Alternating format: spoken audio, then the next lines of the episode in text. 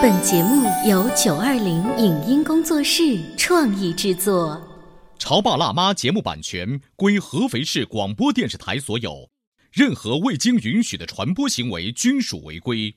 欢迎与九二零影音工作室沟通合作事宜，电话零五五幺六三五零九三五六。你有你的钻石金龟婿策略，我有我的全家海岛游计划。你扛着单反泡妞马不停蹄，我为孩子捕捉成长的美妙瞬间。你忽略我的魅力，我会证明这是谁的时代。你否定我的生活态度，我决定我的人生蓝图。帅哥俊男靠边站，有了宝宝的潮爸魅力更爆发。窈窕美女靠边站，有了宝宝的辣妈魅力更火辣。我是辣妈，不是老干妈，我为自己代言。我是潮爸，不是太阳能浴霸，我为自己代言。潮爸辣妈。本节目嘉宾观点不代表本台立场，特此声明。洗剪吹是让各位潮爸辣妈印象深刻的青春印记。那么，青春期的孩子对自己发型的执着，映射出怎样的家庭教育问题？孩子需要自我肯定的特征有哪些？家长到底应不应该干涉孩子的审美？如何借别人的看法来表达自己的心意，才能让孩子不反感呢？欢迎收听八零后时尚育儿广播脱口秀《潮爸辣妈》，本期话题：我的发型谁做主？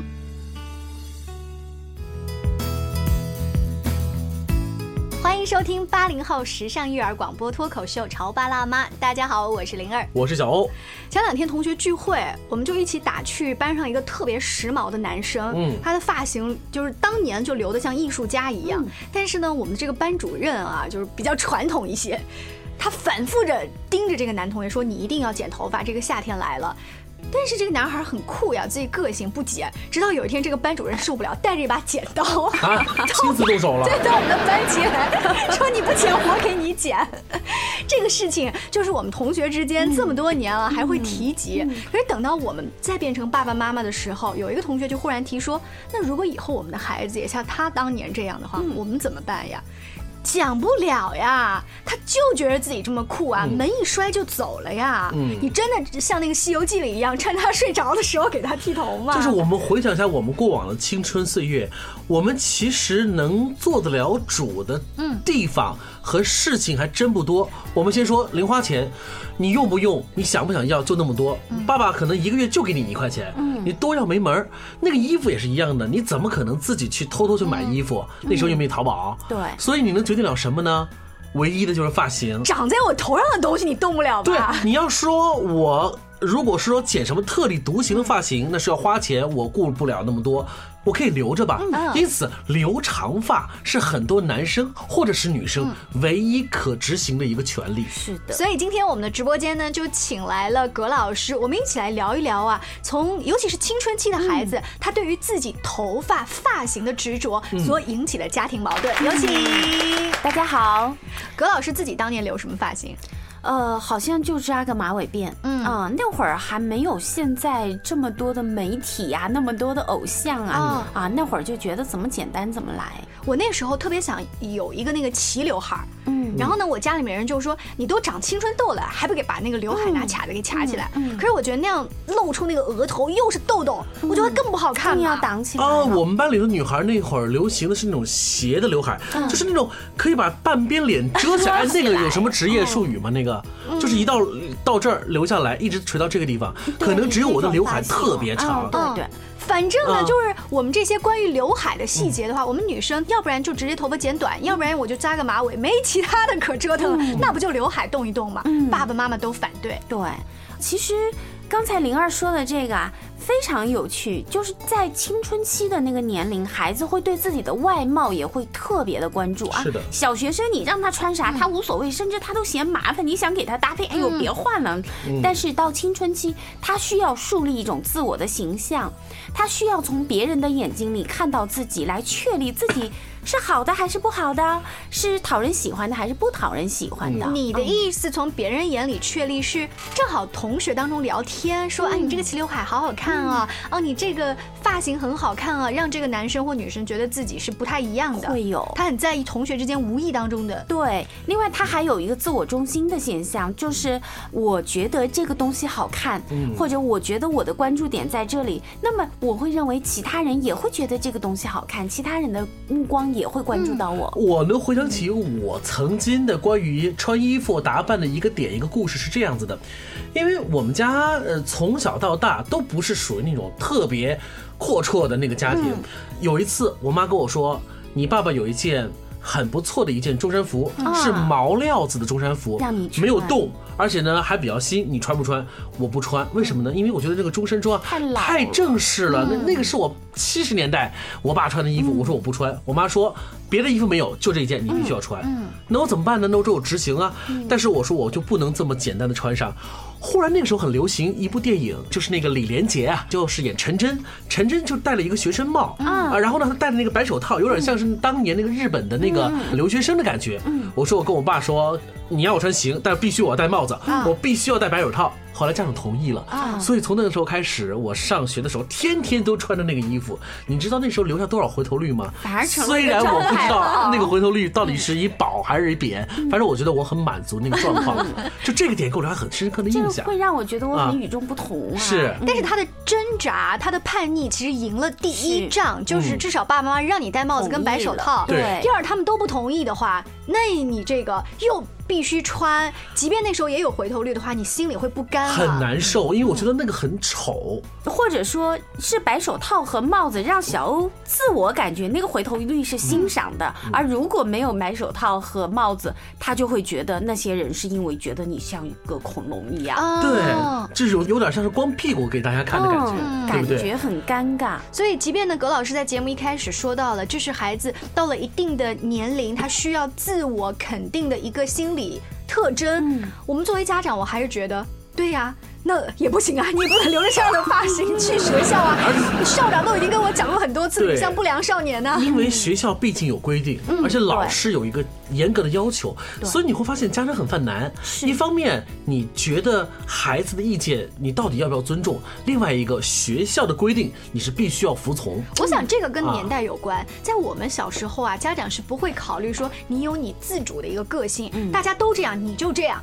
这样呢，你不会变成刺儿头。对。但是现在八零后的家长，甚至是可能七零后的家长会觉得，我也想尊重孩子自己的意见，我也确实觉得留着齐刘海没什么大不了。当年我也有这种想法，可是呢，又迫于学校方面的压力，他就更活在这种纠结当中。嗯。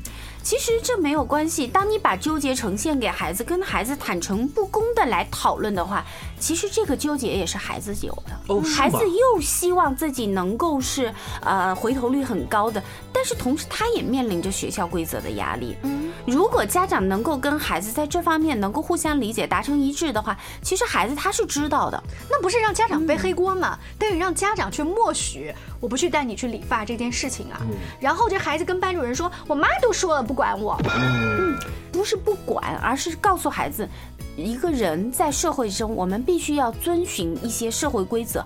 从一个个体的角度来说，我可以理解甚至支持你。嗯。在目前的这个状态下，你想留什么发型就留什么发型。但是因为你在学校，嗯，你在学校你就需要遵守学校的规则。所以咱们这个事儿可不可以缓一点？等到你上大学，或者等到你高三毕业、初三毕业那个暑假，你自己想怎么留就怎么留。你哪怕染成红色都没有关系。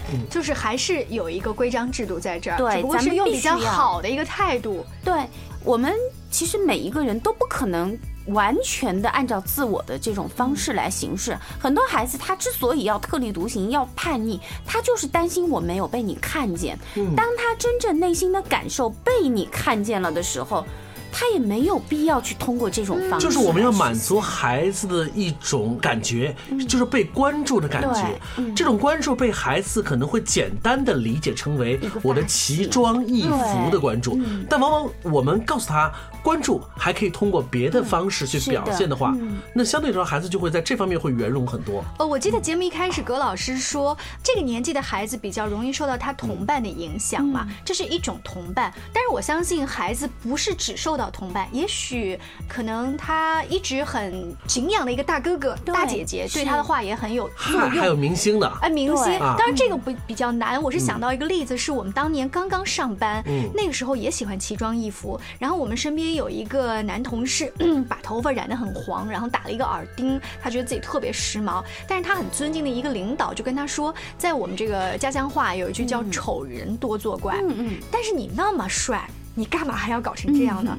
哎，他内心觉得，我首先认可这个领导的审美观，他都这样说了，就说明其实我也不是丑人，我挺帅。啊，那个领导是这么跟你那个同事说的？对呀。你知道我当年染成黄黄色的时候，那个领导怎么告诉我说吗？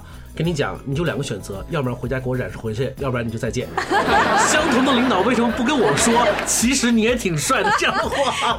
后来那个帅哥就真的把头发给染成了黑色，把耳钉拿掉，然后。其他的的同事们对他仍然大加赞许，但这个开场就是由那个领导开场的。这个领导他是因为他内心很敬佩他，嗯，所以我觉得家长是不是有的时候侧面找一些人呢去夸自己的孩子？可以的，这是非常好的一个方法。当孩子就是偶像啊、明星啊，他比较尊敬的一些哥哥姐姐啊，都是可以的。但是灵儿刚才举的这个例子，我觉得这个中间有很多的微妙的东西，就是这个领导他是这个。帅哥非常尊敬的一个人，咱们看到这个领导说话的艺术啊，这个我知道你已经够帅了。他首先给了他需要的那个肯定，其实他打耳钉、染黄发，无非也就是要一个肯定，就是我很帅。就谁会往丑的方向去办呢？对呀，啊，当我不这么做也能达到这个目的，我何必呢？而且为什么他会尊敬这个领导？为什么其他的人说话？他听不进去，咱们可能看到，可能这个领导和他的互动模式一直是这个样，他一直能够在这个领导面前得到肯定，所以这种尊敬也是相互的。哦，看来想找到一个这样子好的说客，还真的得花很长时间培养。还有一个呢，就是我想说的是，孩子的一些奇装异服的打扮，从某种意义上来说呢，体现出他对于美的需求。是。那么他觉得我通过一些自己理解的这种方式的改变，能够让自己变得。美一些，但有的时候，你知道，你的出发点和最终的那个结果不能形成正比，那可能你打扮出来那个就是很丑。嗯，所以我们在这方面也可以在美的这个角度跟孩子产生这个互动。我们稍微休息一下，拿最近网络上很火的一个帖子跟大家再开开玩笑。好，广告之后马上回来。您正在收听到的是故事广播《潮爸辣妈》。潮爸辣妈播出时间：FM 九八点八，合肥故事广播，周一至周五每天十四点首播，二十一点重播。网络收听，请下载荔枝 FM、蜻蜓 FM、阿基米德、喜马拉雅、中国广播以及苹果 Podcasts，搜索“潮爸辣妈”订阅收听。微信公众号请搜索“潮爸辣妈俱乐部”，参与节目互动哦。潮爸到。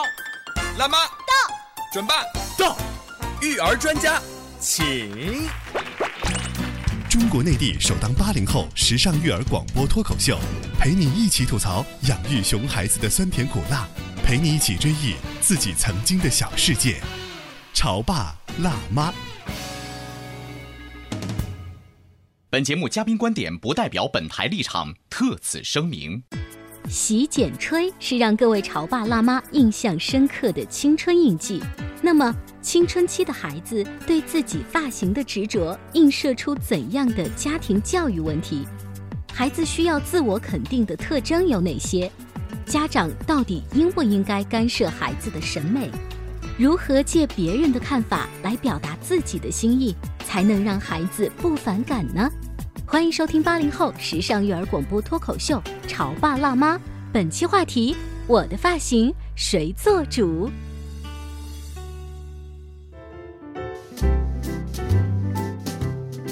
广告之后，欢迎回来。今天潮爸辣妈的直播间呢，我们请来了葛玲丽老师，大家一起就青春期的孩子非常执着于自己的发型所引起的一些矛盾啊聊开。呃，前段时间网络上一个帖子叫做“我眼中的自己和爸爸妈妈眼中的自己”，比如说乞丐服，我们的牛仔裤上有很多洞，然后我觉得自己特别随性，走在大街上面是那种欧美的街拍风，但是爸爸妈妈眼中的我呢，就是一个乞丐，可怜成这样了。对，然后他举了很多这样的例子，还有比如说我们女孩穿那个超短裙哈，但是呢，在爸爸的眼中呢，你简直就是屁股蛋儿都露在外面了，他绝对不允许自己的女儿穿成这样出去。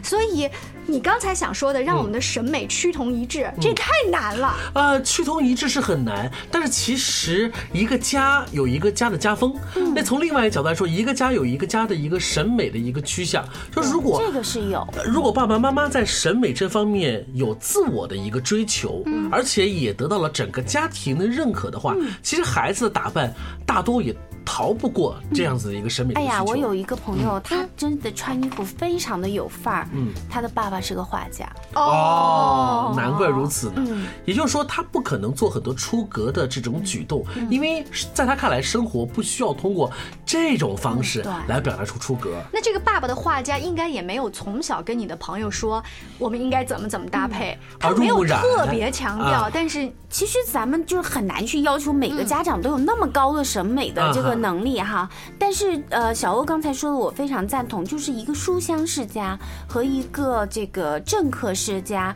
和一个生意的这个富豪世家，他们那个浸润的内容是不一样的。是。但是咱们说的这种奇装异服，大多数来说，如果你这个亲子关系是比较和谐的，然后家庭的影响是可以让这个孩子。不会出那个太大的框架，嗯，而如果一旦这个孩子他出现了，就是出现了父母亲简直忍无可忍，甚至整个社会都没有办法 接受，那咱们要考虑是不是这个孩子他通过一种反向的认同来挑战你这个权威的东西，有可能会平时没有办法爆发，只有拿这个，他通过这个东西来反抗，呃，或者是不是就是咱拿穿衣服这个事儿吧？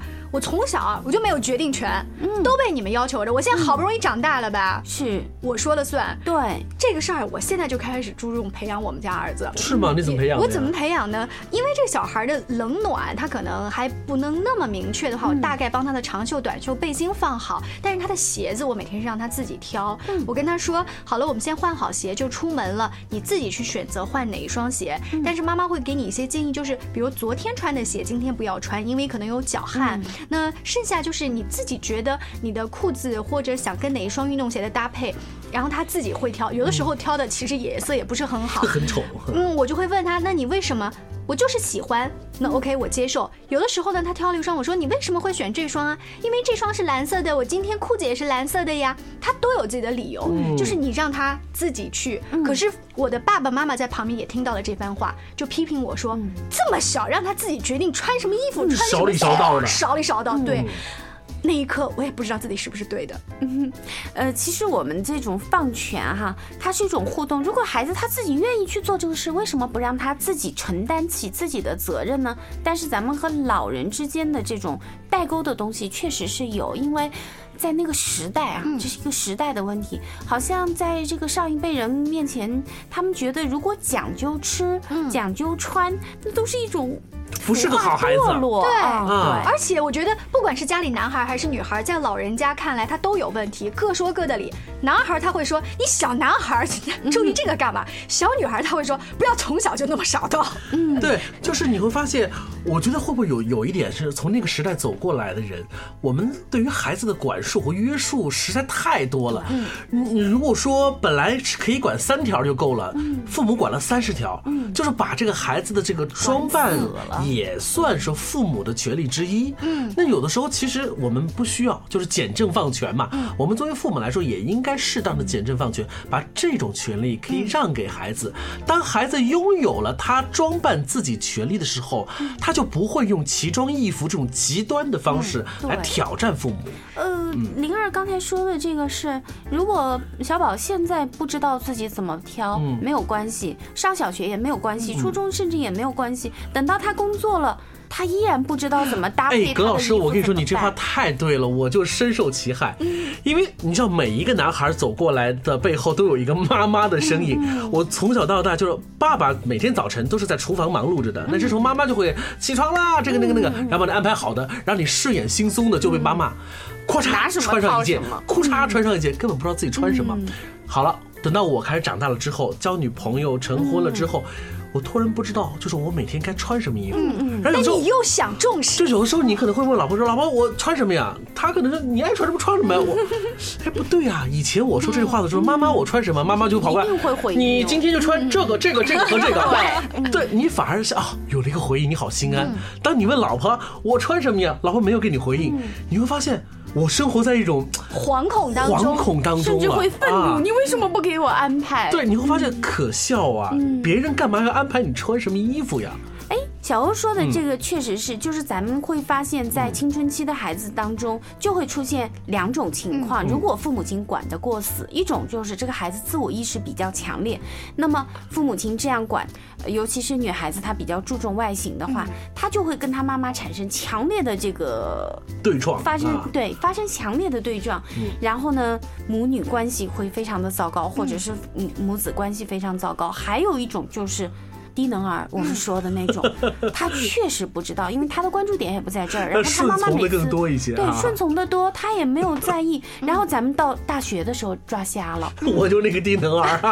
哎，父母亲没有办法去 跟到大学呀。那包括咱们现在大学其实也有一种病态的，就是父母亲会陪读在学校边上啊。我现在知道很多的大学周边啊，租房子确实是有很多父母租房子，但是你陪他到什么时候呢？我身边认识一个姐。姐，我觉得她挺高明的。她的女儿长得特别漂亮，她就怕她的女儿上了中学青春期之后啊，过于讲究自己的打扮，哎，这个陷入早恋的状态。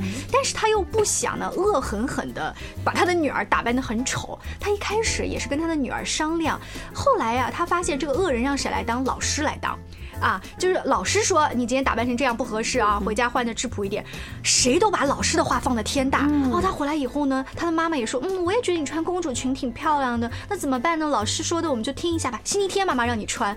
后来这个女儿慢慢的就会发现，嗯，妈妈特别懂我。我星期六、星期天可以跟妈妈一起逛街时候穿这么漂亮。那星期一到星期我确实是得注意一下。他就不会因为穿衣打扮跟妈妈形成一个已经敌人，到老师那儿又变成敌人。他比有两个敌人。咱们会发现这个孩子是。非常聪明的，回到咱们开始这个剪头发的话题，其实也是一样。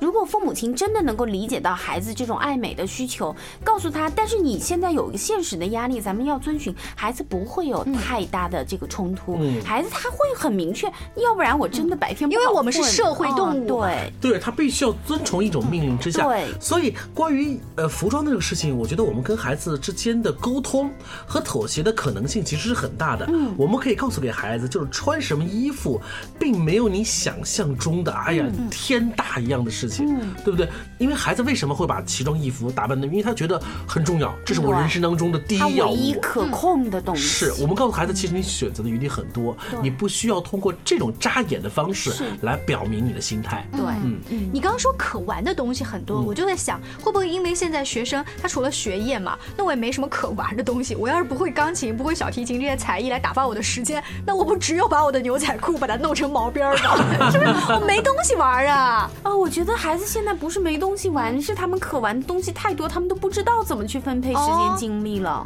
所以在你们家的时候不会出现这样子的问题。嗯，我觉得我我们家孩子巴不得一天四十八小时，因为他有太多想 做的事情。因为又是儿子，所以男孩好像在这方面就显得粗了一些。对，他不会觉得特别的，除非。班里头有个女生说：“你今天穿的衣服特别好看。”完了，三个月不换。我现在会很刻意的去要求，因为她的衣服都在她单独的抽屉里。她很懒，她会说：“妈妈，我今天穿什么？”我说：“你的衣服都在那儿，你自己挑吧。”嗯。然后他还会，哎呦，你帮我拿嘛，好麻烦。哦，他即便会出现他懒得去或者不知道怎么搭配的时候，你也尽量就让你自己。嗯，我让他自己拿，因为我大概把控一下他这个应季的衣服。如果他确实今天降温了，他不知道穿，我会提醒一下。多幸福啊！我妈就不是这个妈，我妈是强行要求。你知道，真的是那样的。有的时候，我妈妈让我穿了一件我真的不愿意穿的衣服，那一天我的心情其实是很不好的。我总是觉得我是一直是光着屁股活在大众的目光之下的。是吗？那对于我们这样子的妈妈来说呀，我又想给孩子自由，又想给他一点指导。这指导呢，最后发现小屁孩啊，他喜欢汽车，他永远挑的都是汽车的衣服。那么我好歹也有不是汽车的衣服，我花几百块钱买的，是不是？我就会各种啊，就是诱惑，这件衣服也很好看呀，怎么怎么样，马上就要小啦，我们怎么怎么样啊？不为所动哎！我跟你说，还是给你儿子衣服太多了，你少几件，你看他穿不穿？宝贝，你今天不穿这个衣服，你就光着屁股出去。非常感谢葛老师做客我们的直播间，从我们的头发做起，到我们的衣服做起。其实之前多给孩子一些让他自主选择的机会。对，而且告诉给孩子打扮自己。很重要又不那么重要，因为不需要通过打扮来彰显什么。对，但是通过你的打扮能够告诉给别人美是什么，你自己也是享受这种美的。非常感谢葛老师，那我们下期见喽，拜拜，拜拜，再见。在今天节目的尾声呢，也要告诉大家一个好消息：关注我们潮爸辣妈的节目以及微信公众号“潮爸辣妈俱乐部”的各位粉丝有福气了。我们主持人、小编掐指一算，这个暑假你们家的宝贝还缺一部韩国亲子音乐剧，不是吗？而关注我们的节目就有机会免费得到赠票啦！七月三十号上午十点钟、下午三点半各有一场非常精彩的《我的妈妈是天使》这样一出来。来自韩国的亲子互动音乐剧，故事说的是我住在地球上的一个小木屋当中的宝宝，而我呢有两个哥哥和一个妹妹。有一天，恶魔带我们来到了一个梦寐以求的自由王国，在那里没有妈妈的唠叨声，有吃不完的零食，玩不完的玩具，看不完的书。那我和我的哥哥们每一天都自由自在的在玩耍。然而这样真的好吗？突然有一天，大哥哥肚子痛了，二哥哥腿受伤了，怎么办？妈妈不见了呀！到底是发生了什么事情，会让孩子读懂做妈妈的心呢？收听我们的节目，关注微信公众号“潮爸辣妈俱乐部”，转发这一条送票的信息，积到三十个赞，截图发给我们的后台，就有可能得到一家三口的免费入场券哦。快点来行动吧！当然了，如果没有中奖怎么办？大家也想去看，记住七月三十号在安徽大剧院，最低票价五十元，然后八十元、一百二十元、一百六十元。上午十点，下午三点半，不同的票价，同样的精彩哦。在八月份的时候呢，还有另外两部精彩的儿童剧《泰迪熊梦的旅行》和韩国魔幻科学秀《外星人来了》在等着各位小朋友呢。更多互动的奖品，也继续关注我们潮爸辣妈俱乐部的微信公众号吧。我已剪断我的发，剪断了牵挂，剪一地不被爱的分岔，长长短短，